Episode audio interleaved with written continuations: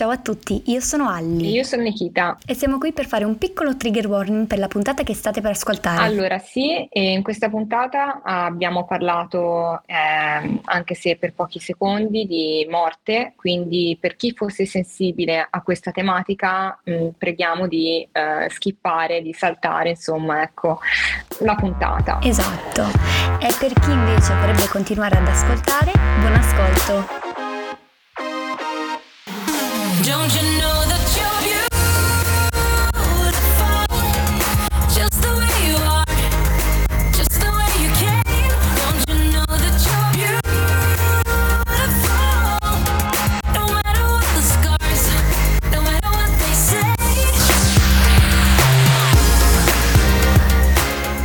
Ciao a tutti e benvenuti al podcast Ma non sembri malata. Io sono Alli. E io sono Nikita. E oggi siamo qui con un ospite veramente speciale, Alessia Azzurlo. Benvenuta! Grazie ragazze, ciao. Benvenuta Alessia. Grazie. Siamo contentissime che sei qui con noi oggi. Ehm, prima di tutto, magari eh, diciamo, ti abbiamo conosciuta tramite Instagram, eh, per fortuna, e mm, partiamo dal tuo nickname. Ti chiami su Instagram Ragazza in Gamba. Come mai? Mai questo nome? Ma l'ho scelto perché in effetti ehm, per la storia che ho eh, alle spalle ehm, e la caratteristica che, che mi rende unica. E, ehm, Ragazza in gamba era esattamente il nickname eh, che, che, era giusto darmi, quindi sono diventata una ragazza in gamba dopo una serie di ehm, fatiche eh, mm-hmm. incontrate nella vita, di vittorie, di sfide, di cadute ehm, e di battaglie. E alla fine sono riuscita a diventare una ragazza in gamba eh, anche per la, questa caratteristica della, della, mia gamba destra. È una gamba eh, che ha una storia, quindi la caratteristica di questa mia gamba destra è quella di essere eh, più grossa dell'altra, più gonfia. E, e diciamo questa sua caratteristica ha condizionato tutta la, mia, tutta la, mia, esistenza, tutta la mia vita, ha dato una direzione forte ehm, alla mia crescita personale, e a tutto il mondo interiore che mi sono costruita e che oggi è diventato anche eh, un mondo esteriore a cui offro la mia esperienza di vita eh, come ragazza in gamba e, e, cerco di essere utile proprio portandomi dietro tutto quello che ho potuto capire, sperimentare, conoscere ehm, attraverso la sofferenza insomma, che, ho, che ho dovuto vivere per questa patologia. Alessia, ti chiedo, questa è una domanda che solitamente falli, ma oggi ci invertiamo i ruoli. A questo punto, chi è Alessia? Cosa fai? Quanti anni hai? Se lo vuoi dire. e sì. perché hai una, questa gamba che è di miserro più grossa dell'altra, giusto? Esatto. Allora, io sono Alessia, ho 47 anni e mm, sono una mamma, ho una famiglia e mm, sono una giornalista. Mi, mi occupo di comunicazione e, mm, e, di educazione ambientale. Lavoro molto con, con i ragazzi eh, nell'ambito dell'educazione ambientale, eh, diciamo, eh, il cambiamento climatico eh, e tutto quello che insomma è un po' a corollario no, di questo tema molto importante e molto attuale. Eh, in passato ho avuto modo di collaborare con testate giornalistiche, con emittenti televisive e ho sempre fatto della scrittura la mia grande passione e eh, ha avuto anche mh, una come dire, tutta una valenza terapeutica, perché per me scrivere è sempre stato eh, molto utile per verbalizzare, per mettere in concreto tutto un mondo interiore di emozioni e sentimenti eh, in tumulto che, che, avevo la necessità proprio no, di mettere nero su bianco per, per guardarli eh, eh, a tutto tondo. Ecco, come ha detto Niki, di solito sono io che chiedo con la domanda. Mi l'ho rubata io. Però me l'ha rubata, è così. E ehm, penso che sia una domanda molto importante perché appunto tante persone quando vedono una persona con una malattia invisibile, una disabilità, una malattia appunto che ha sintomi molto visibili, eh, abbiamo paura e succede spesso purtroppo che le persone vedono solo la diagnosi, non vedono altro. Quindi appunto ci teniamo a chiedere anche questa domanda perché siamo molto più della nostra diagnosi, però oggi parleremo soprattutto di questa diagnosi. E, ehm, come mai sei arrivata a questa diagnosi? Raccontaci dall'inizio. Allora, tutto è cominciato moltissimi anni fa, io poco più che una bambina, avevo 12 anni, ho notato un gonfiore all'inguine e, e da lì diciamo è partito tutto quanto.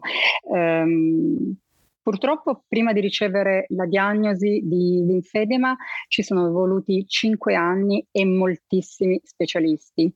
Eh, ciascuno dei quali ha detto la sua, con una serie anche abbastanza fantasiosa di, di diagnosi, tutte errate, sino a quando sono arrivata a Lione.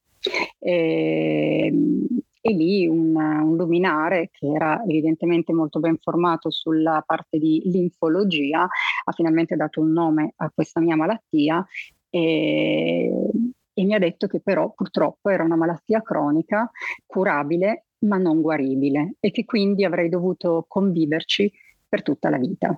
Ora sono arrivata eh, ad avere la diagnosi che ero un adolescente, quindi avevo 17 anni.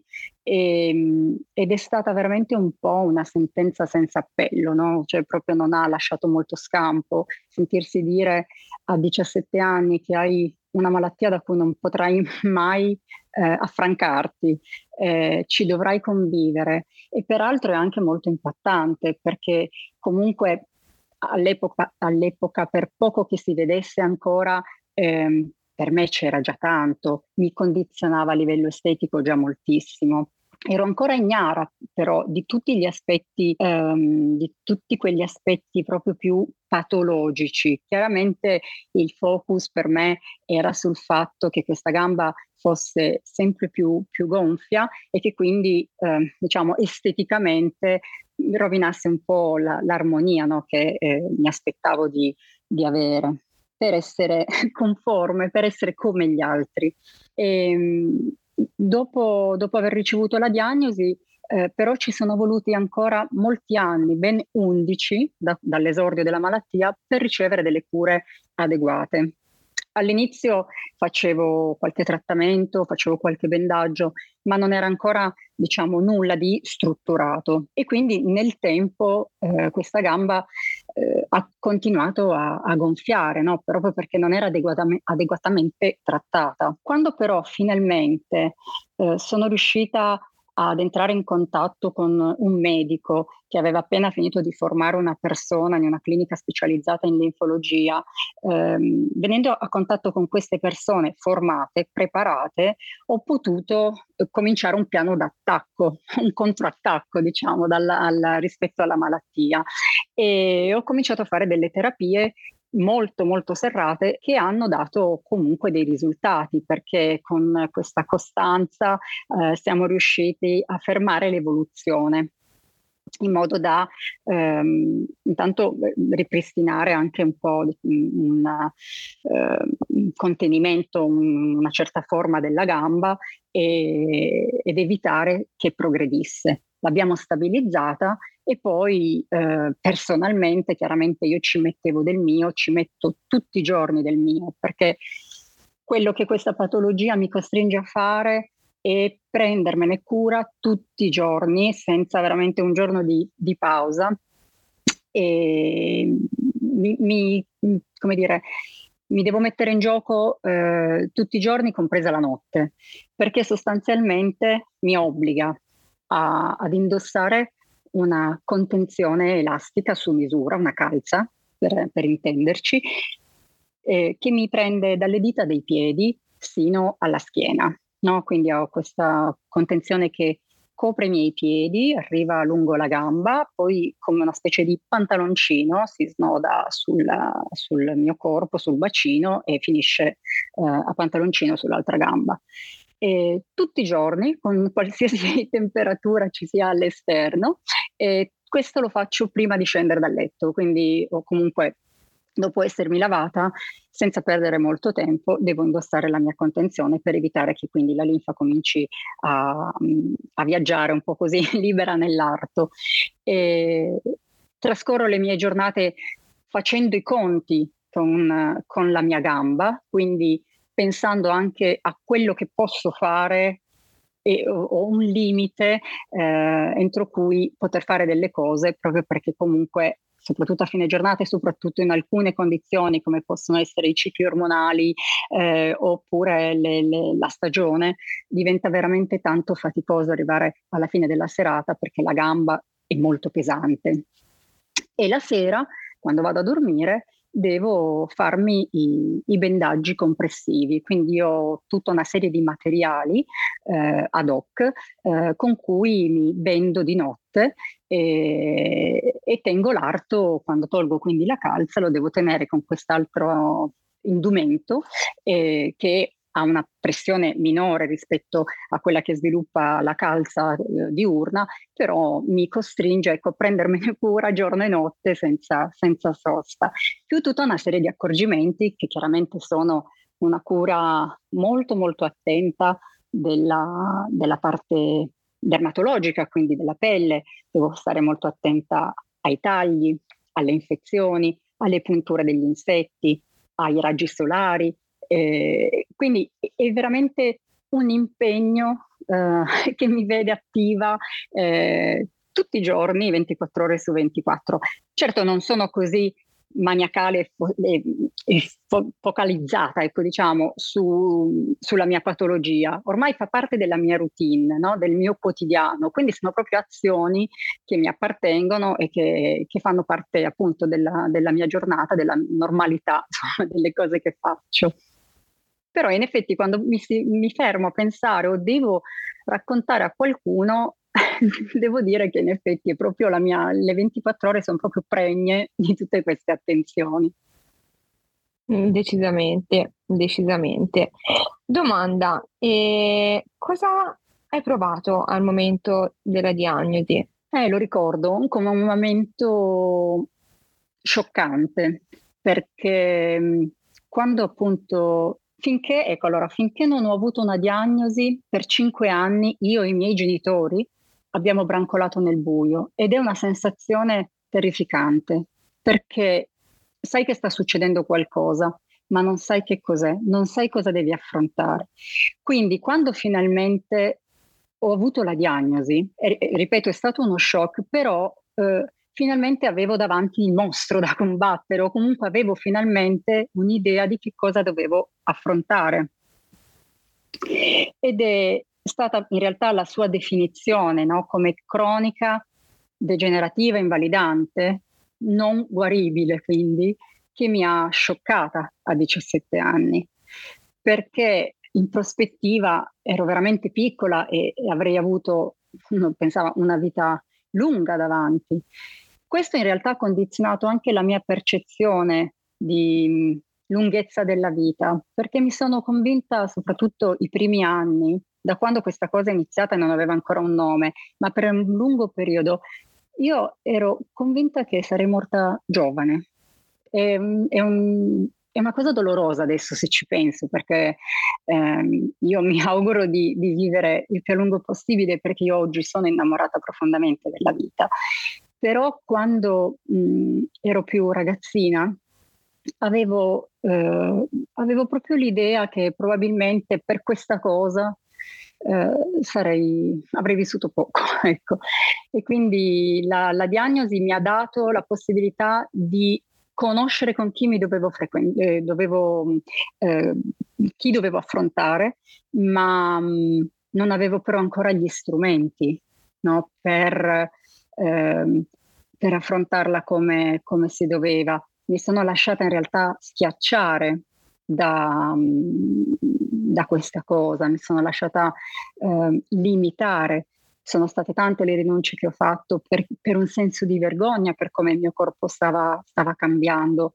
E, perché poi in realtà la diagnosi c'è stata, ma non c'erano, come dicevo, oltre i miei strumenti personali come, come ragazzina, come persona, non c'erano neanche gli strumenti professionali, eh, perché come vi dicevo prima di arrivare a delle cure adeguate ci sono voluti 11 anni. Dunque, ok, sapevo che cosa, che cosa avevo, ma e ora cosa faccio? Eh, ma infatti. E quindi è stato, è stato scioccante, scioccante e è molto, molto difficile da gestire. Sì. Comunque hai ricevuto una diagnosi, ma non è che poi si è risolto tutto. Eh no, perché appunto il, il fatto di ricevere una diagnosi, ma non una soluzione a, a, quello che potevo fare eh, mi ha comunque lasciata un po' nella, nell'immobilismo, nelle mie sabbie mobili. Probabilmente se eh, mi avessero detto subito quali erano le cure ehm, più giuste da iniziare, mh, mm, mi sarei risparmiata forse un po' di sofferenza, no? perché chiaramente sono stati degli anni molto lunghi in cui, come vi raccontavo prima, la mia gamba continuava ad essere sempre più gonfia, sempre più pesante. Io praticavo sport a livello agonistico, adoravo giocare a pallavolo e mh, mm, ho smesso perché... Mh, mm, mi dava molta vergogna, mi sentivo molto in difficoltà a scendere in campo con la divisa, con i pantaloncini, mettermi a giocare e, e ripeto, benché all'epoca si vedesse ancora poco, dovevi veramente fare molta attenzione, ehm, però per me era, era, un po' proprio presentarmi nuda, no? come se tutti vedessero solo quello di me. E, e quindi ecco, quello sicuramente per dire io quando parlo oggi alle, ai bambini, alle ragazzine, alle, ai ragazzi, alle persone che incontro che hanno la mia patologia, dico loro che nella sfortuna sono state molto fortunate a trovarsi in questo periodo storico, perché quando io ero bambina, quando tutto questo è cominciato alla fine degli anni Ottanta, e i primi anni 90 non c'era internet, nel senso che c'era ma era assolutamente poco utilizzato, non c'erano i social, non si poteva cercare una community, non si poteva cercare così lanciando un appello nel mondo qualcuno che rispondesse. E quindi diciamo che oggi il fatto che ci siano i social che ti mettono in comunicazione con gli altri ha un potere straordinario. E se io fossi nata oggi con gli strumenti che ci sono a disposizione, sono convinta che mi sarei risparmiata una grande sofferenza e questo lo dico con cognizione di causa, perché per 30 anni io non ho mai conosciuto nessuno che avesse la mia condizione, che vivesse la mia condizione. E quindi mi sono sempre trovata ad essere strana, sola, eh, una solitudine particolare, nel senso che sono sempre stata circondata da, da amici, da affetti, interessi, però la malattia rara ti condiziona, ti, ti condanna a una strana solitudine, quella di sentirti proprio unico, no? raro, unico, un po' strano. Anche la famiglia, la tua famiglia è un po' condannata a questo senso di solitudine perché non c'è veramente nessuno che possa capire esattamente quello che provi. Quando io ho conosciuto per la prima volta delle persone che avevano il linfedema, ecco, quella è stata veramente la svolta nella mia esistenza, perché non mi sono più sentita sola, come è stato per i 30 anni di vita precedente, ho potuto confrontarmi con delle persone che sapevano esattamente cosa io provavo, perché era il loro sentire, perché erano i loro disagi. Mi sono confrontata con loro, mi sono aperta, mi sono raccontata e ho ascoltato le loro storie ed è stato illuminante. Questo scambio ehm, mi ha arricchita. E ha ridimensionato anche molto la mia sofferenza, che è sempre stata smisurata, no? ripeto, sempre perché comunque non aveva confini e io ero sola eh, in questa mia stranezza, in questa mia rarità. Incontrando queste persone è un po' come se mm, mi fossi riconosciuta? Mm, quindi è stato proprio una, un eco, un, un, una restituzione attraverso gli altri a me stessa. E quindi in qualche modo, come dire, oggi sono mm, fermamente convinta che i social, se ben utilizzati, la potenza della condivisione abbia veramente un potere salvifico. Perché mm, ehm, la condizione, come dicevo prima, di solitudine o di stranezza, di inadeguatezza in mm. cui ti puoi ritrovare, vivi certe situazioni, eh, sono molto mitigate quando hai la possibilità di riconoscerti in qualcuno, di sentirti parte di qualcosa da cui prima invece ti sentivi escluso, perché io mi sono sempre sentita esclusa dalla normalità. No? La mia diversità oggi è la mia normalità. Ed è, ed è cambiato proprio questo. Prima mi sentivo la strana tra i normali. E invece adesso so che come me ci sono tante altre persone, ma non necessariamente che abbiano un linfedema o no. Ognuno di noi si porta dentro un proprio peso, una propria fatica. Eh, mm, di sofferenza purtroppo ce n'è una, spa- una sfumatura, eh, tantissime sfumature. No? Eh, il fatto di incontrare delle persone che, che, che, hanno della sofferenza alle spalle, ascoltando le loro storie e farmi la domanda, ehm, io sarei in grado di sopportare quello che questa persona sta vivendo, sta sopportando.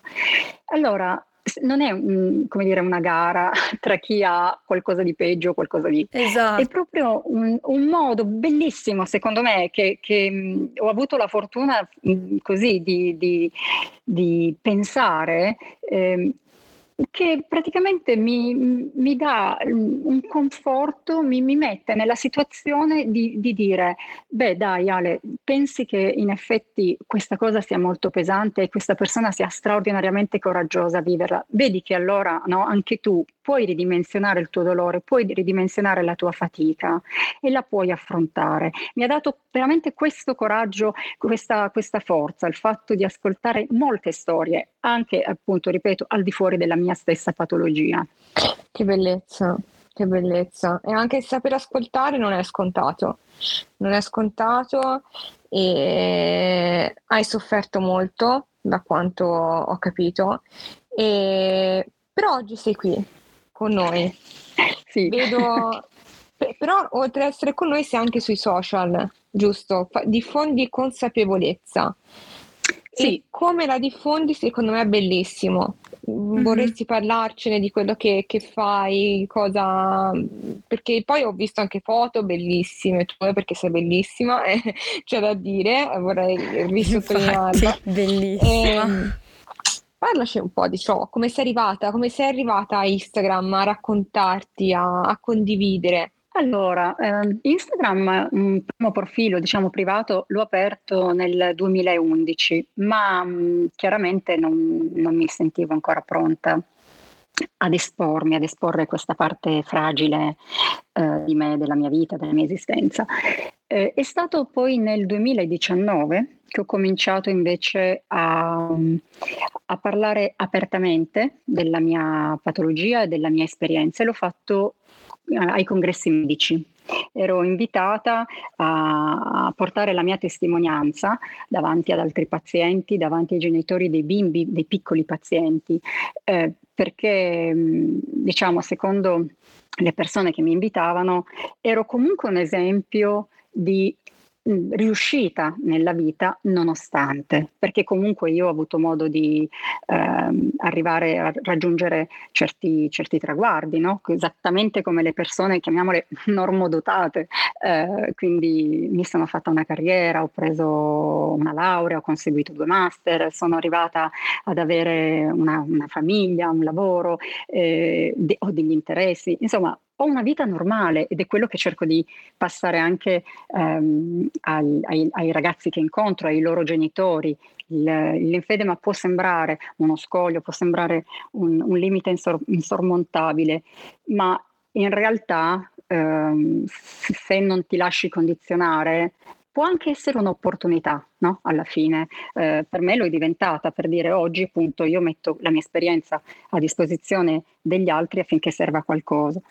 Ed è proprio nel 2019 che come dire, raggiungo la consapevolezza che posso fare del bene, perché nello specifico c'è stato questo episodio per cui al termine della mia testimonianza c'è stata una sorta di standing ovation con gente che mm-hmm. applaudiva, chi addirittura si era commosso e lì ho eh, capito eh, che allora la strada, allora lì ho capito che la strada era giusta, ho capito che il mio racconto, la mia storia poteva avere una utilità, perché io mi sono sempre chiesta, no?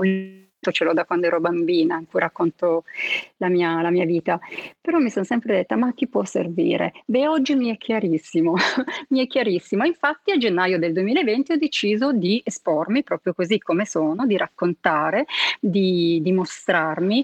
Eh, perché ho capito che non c'è niente di sbagliato in me alla fine, cioè non, um, questo senso di inadeguatezza che mi ha sempre accompagnato, ma perché alla fine? Chi lo dice che cosa è normale, che cosa è giusto, che cosa è sbagliato, che cosa è adeguato? Qualcosa che ci viene imposto dall'esterno, dall'educazione così passiva che riceviamo tutti, no? Ma non è, non è quello che fa eh, il nostro valore. Quando ero ragazzina, appunto, il mio valore lo misuravo per sottrazione, no? Io valgo meno perché ho questo di meno, ma in realtà nel momento in cui mi sono resa consapevole di tutte le risorse, di tutta la ricchezza che io ho dentro, anche grazie alla mia diversità, allora ho sentito che potevo dare, potevo dare tanto agli altri di me. E quindi da qui è nata la, la, la voglia di, di comunicare, eh, al di là anche dei giudizi negativi che posso ricevere, no? perché poi ci sono sempre gli haters o, o quelli che ti dicono, eh, vabbè, ma Purtroppo, no, sì. eh, no, io se, se so che posso fare del bene, ma anche solo con un consiglio pratico a qualcuno che ha bisogno, beh, ecco, il mio dolore ha già un senso, a questo punto il mio dolore ha trovato un senso, sono felice così. È servito a qualcosa. Concordo. Proprio bello. Ho visto che il tuo primo post è stato il disegno di tuo figlio che ha fatto di te a 5 anni e ha rappresentato anche benissimo una gamba più grande dell'altra. Eh, questo ti ha cambiato un po' la prospettiva?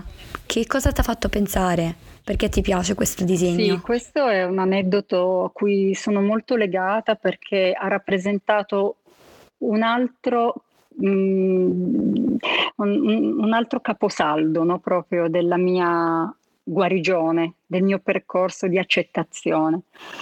E, ehm, dopo l'incontro con altre persone è cominciata la mia apertura, come vi dicevo.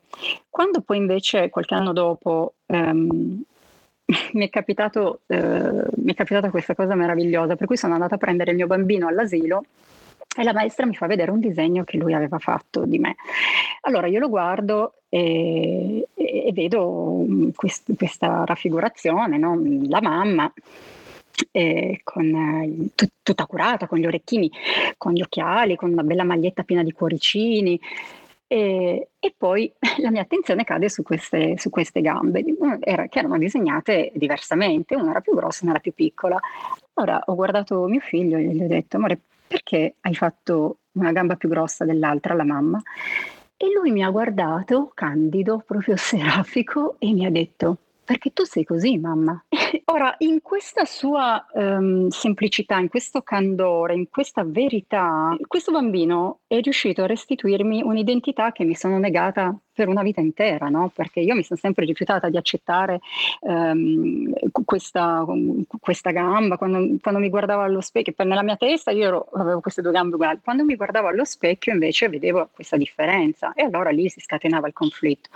Con questo mamma tu sei così, No, cioè, che, che, cosa c'era di più naturale? Non c'era niente di sì, più naturale, sì, era un'accettazione esatto. incondizionata e quindi io mi certo. sono detta, è vero, ha ragione, io non posso essere altro che quella che sono. E, ed è stato boh, un'esplosione proprio no? di, di, consapevolezza, come se a un certo punto si accendesse la luce in una stanza buia e vedi tutto chiaro, proprio on off, eh, off on. È stato proprio così. da quando è successa che questa meraviglia. cosa, che si è spenta la luce, da quando invece questo bambino, mio figlio, mi ha restituito un'identità straordinaria, oltre a quella chiaramente di mamma, per cui sono, gli sono grata da qui a per sempre. Eh, però è stato veramente un dono straordinario. Mm. Che bellezza. Che bellezza. Alessia, io ho una domanda per te, perché ci sono diversi tipi di eh, linfedema, l'ho pronunciato giusto? Sì, sì. Okay. E eh, spesso, perché io, sarei, io sono stata la prima a confondermi in realtà, Mm, vogliamo, mm, insomma, spieghiamo meglio un po' come, come le differenze tra le tipologie, mm, insomma, eh, e tutto?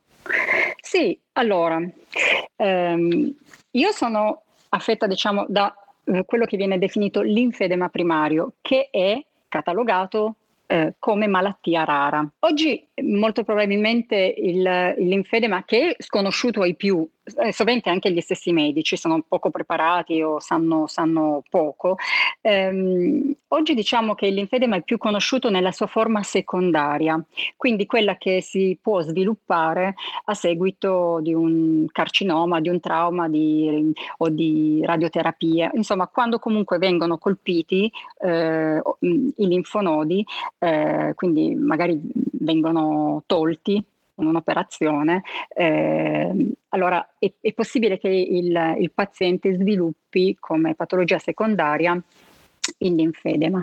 Purtroppo nel caso del linfedema primario ehm, il problema è riconoscere una causa, qualcosa che lo ha scatenato. Eh, per molti anni si è saputo pochissimo, eh, addirittura per molti anni è stato trattato come un mero problema estetico, talvolta dermatologico mentre qui parliamo proprio di qualcosa più a livello sistemico. No? Ehm, fortunatamente negli ultimi anni con eh, lo sviluppo della genetica ehm, gli scienziati hanno cominciato a, a, fare delle ricerche in questo campo, isolando alcuni geni che hanno dato anche il nome ad alcune eh, varianti di questo linfedema, per cui a seconda del gene si poteva appunto riconoscere eh, un certo tipo di linfedema. Ma la strada da fare è ancora tantissima, perché nel mio caso specifico quel, il gene, mm, quello che ha evidentemente procurato a me questo, questo tipo di linfedema non è ancora stato isolato. Quindi la strada da fare è tanta. Bisogna però avere ben presente la distinzione tra i due tipi di linfedemi, perché sebbene nei sintomi, nella sintomatologia alla fine siano riconducibili agli stessi problemi, il gonfiore degli arti, la pesantezza, tutta la serie di accortezze di cui prima accennavo, la cura della pelle, la contenzione elastica, i bendaggi, le terapie, però è molto importante distinguere la forma secondaria più comune da quella primaria rara. E infatti linfedema primario gode dell'esenzione di malattia rara e eh, appunto nell'elenco anche Orfanet di, delle malattie rare, quindi ha una serie di, um, come dire, dovrebbe avere una serie di riconoscimenti, anche ripeto come esenzione eh, rispetto al secondario. In realtà anche qui il discorso poi si può aprire a, a tanto perché nel, nel riconoscimento di, di quello che si può avere eh, sia come aiuti eh, economici, eh, cure a cui sottoporsi, ehm, permessi lavorativi, insomma c'è ancora molta strada da fare per riconoscere i diritti eh, di un malato di linfedema. Mm, perché mm, considerate che in molte regioni anche le risorse, le conoscenze eh, sono distribuite in maniera diversa e non equa. Ci sono regioni che offrono eh, centri mh, mm, altamente specializzati con personale formato e altre regioni che offrono poco o nulla. E ci sono regioni che eh, aiutano economicamente i pazienti per l'acquisto delle calze, altre regioni no. Eh, queste contenzioni che noi dobbiamo utilizzare, che io devo utilizzare, sono eh, estremamente costose e hanno una loro emivita relativamente breve, perché dopo un utilizzo quotidiano di sei mesi perde la sua funzione. Voi dovete immaginare che come per noi è come se fosse una seconda pelle. Quindi in qualche modo, ehm, chiaramente con l'usura abbiamo bisogno di fare più, più, calze, anche proprio per cambiarle da un giorno all'altro, abbiamo bisogno di fare più calze durante, durante l'anno. E qui c'è una grossa ehm, disparità tra chi può magari perché ha delle assicurazioni, tra chi può permettersi di farne anche più di due all'anno e chi invece non può. Trovo molto ingiusto il fatto che appunto ad alcuni sia data eh, la possibilità di ricevere le contenzioni e ad altri no. E, ehm, Insomma, su questo c'è molta strada da fare. Mm, non ultimo, il riconoscimento da parte dei, de, del mondo dei medici e anche poi quello lavorativo, no? di, di quello che sono le conseguenze del, dell'infedema. Pensate che soltanto nel 2018 l'INPS ha riconosciuto eh, il linfedema, diciamo, ha stilato delle linee guida per ehm, poter eh, richiedere ehm, il riconoscimento dell'invalidità. In realtà questo è poi molto più su, solo sulla carta, diciamo, ecco, comunque molto più sulla carta che non nel concreto, perché spesso si arriva davanti alla commissione medica che di linfedema non sa nulla. E, e questo è, è una grave mancanza anche nei diritti del malato. Perché io lo vivo in prima persona, no? io sono, sono costretta a, a, prendere molti permessi per seguire le terapie. Probabilmente anche il mio eh, contesto lavorativo in qualche modo me lo consente, ma io penso a tutte quelle persone che, che non hanno la possibilità di essere tutelate mh, da certi diritti no, del, del, contratto lavorativo, allora ehm, lì c'è una grossa disparità. Le terapie vanno portate avanti durante la settimana con costanza, ce ne vogliono due o tre a seconda dei pazienti, di come sono gestite anche le, le liste d'attesa. Eh, è richiesto chiaramente uno sforzo che nel mondo del lavoro talvolta non è conciliabile, non, è, non facilita le cose, no? quindi c'è anche poi tutto un discorso di discriminazione o comunque di situazioni che, che possono generare dei problemi sul posto di lavoro.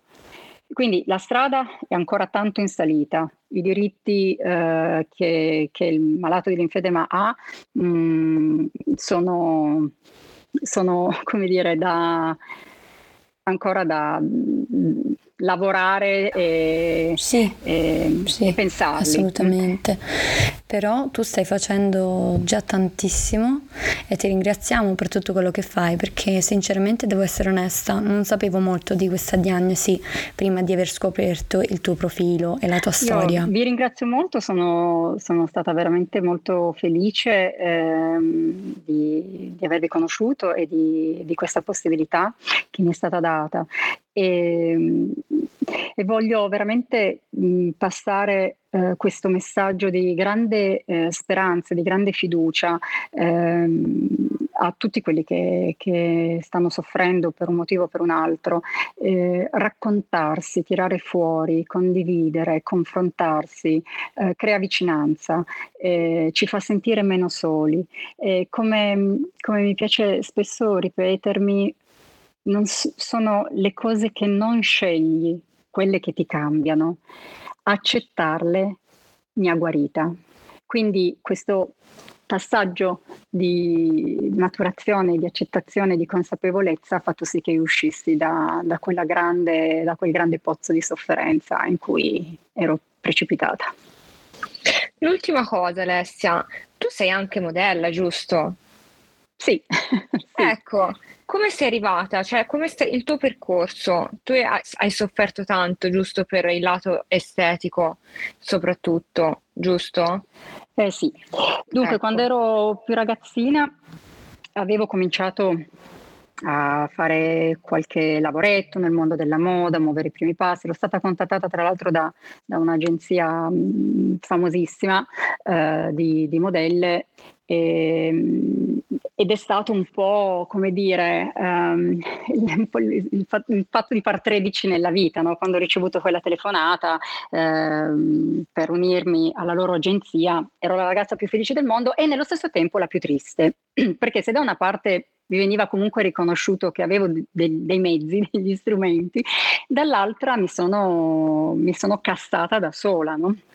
perché mi vergognavo, mi sentivo inadeguata, mi sono proprio bloccata da sola. Ora c'era anche il discorso della scuola perché stavo facendo il liceo, facevo la terza, terza liceo e um, il mio primo uh, impegno era nei confronti della scuola, quindi mi sono data del tempo, ho detto all'agenzia ne riparliamo quando termino il liceo eh, e poi si vedrà.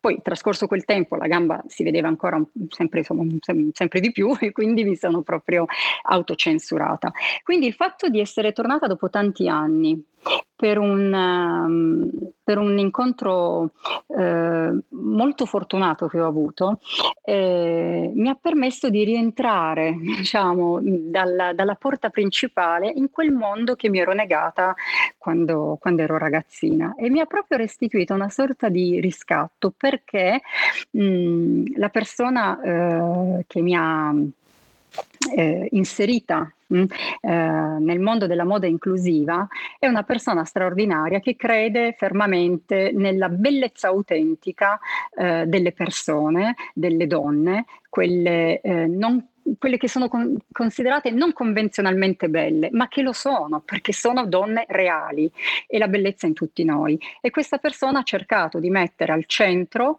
la, la bellezza vera, eh, comprensiva dei, delle imperfezioni e di fare di quelle imperfezioni l'unicità delle, delle proprie modelle.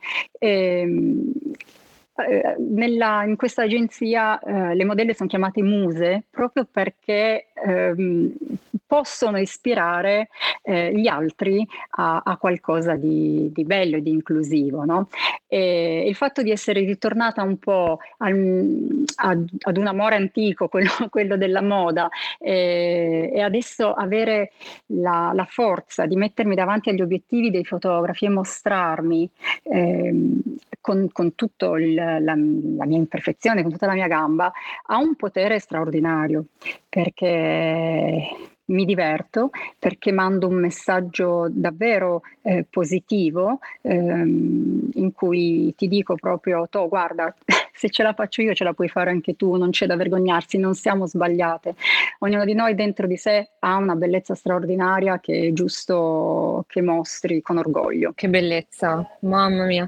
Secondo Grazie. me la tua storia può aiutare davvero tante persone, ehm, sia eh, nel lato interiore che esteriore davvero Alessia e noi ti ringraziamo tanto di cuore per esserti aperta con noi eh, perché è solo che un onore per noi, ecco. Io vi ringrazio dal profondo del cuore perché è stato veramente molto bello parlare con voi e vi ringrazio anche per il vostro lavoro, perché è prezioso anche il vostro lavoro, voi che date voce e poi diffondete, eh, amplificate anche questi, questi messaggi ed è straordinario. Io penso che tutti stiamo facendo la nostra parte affinché le cose siano migliori. Sì, e questa è la nostra speranza.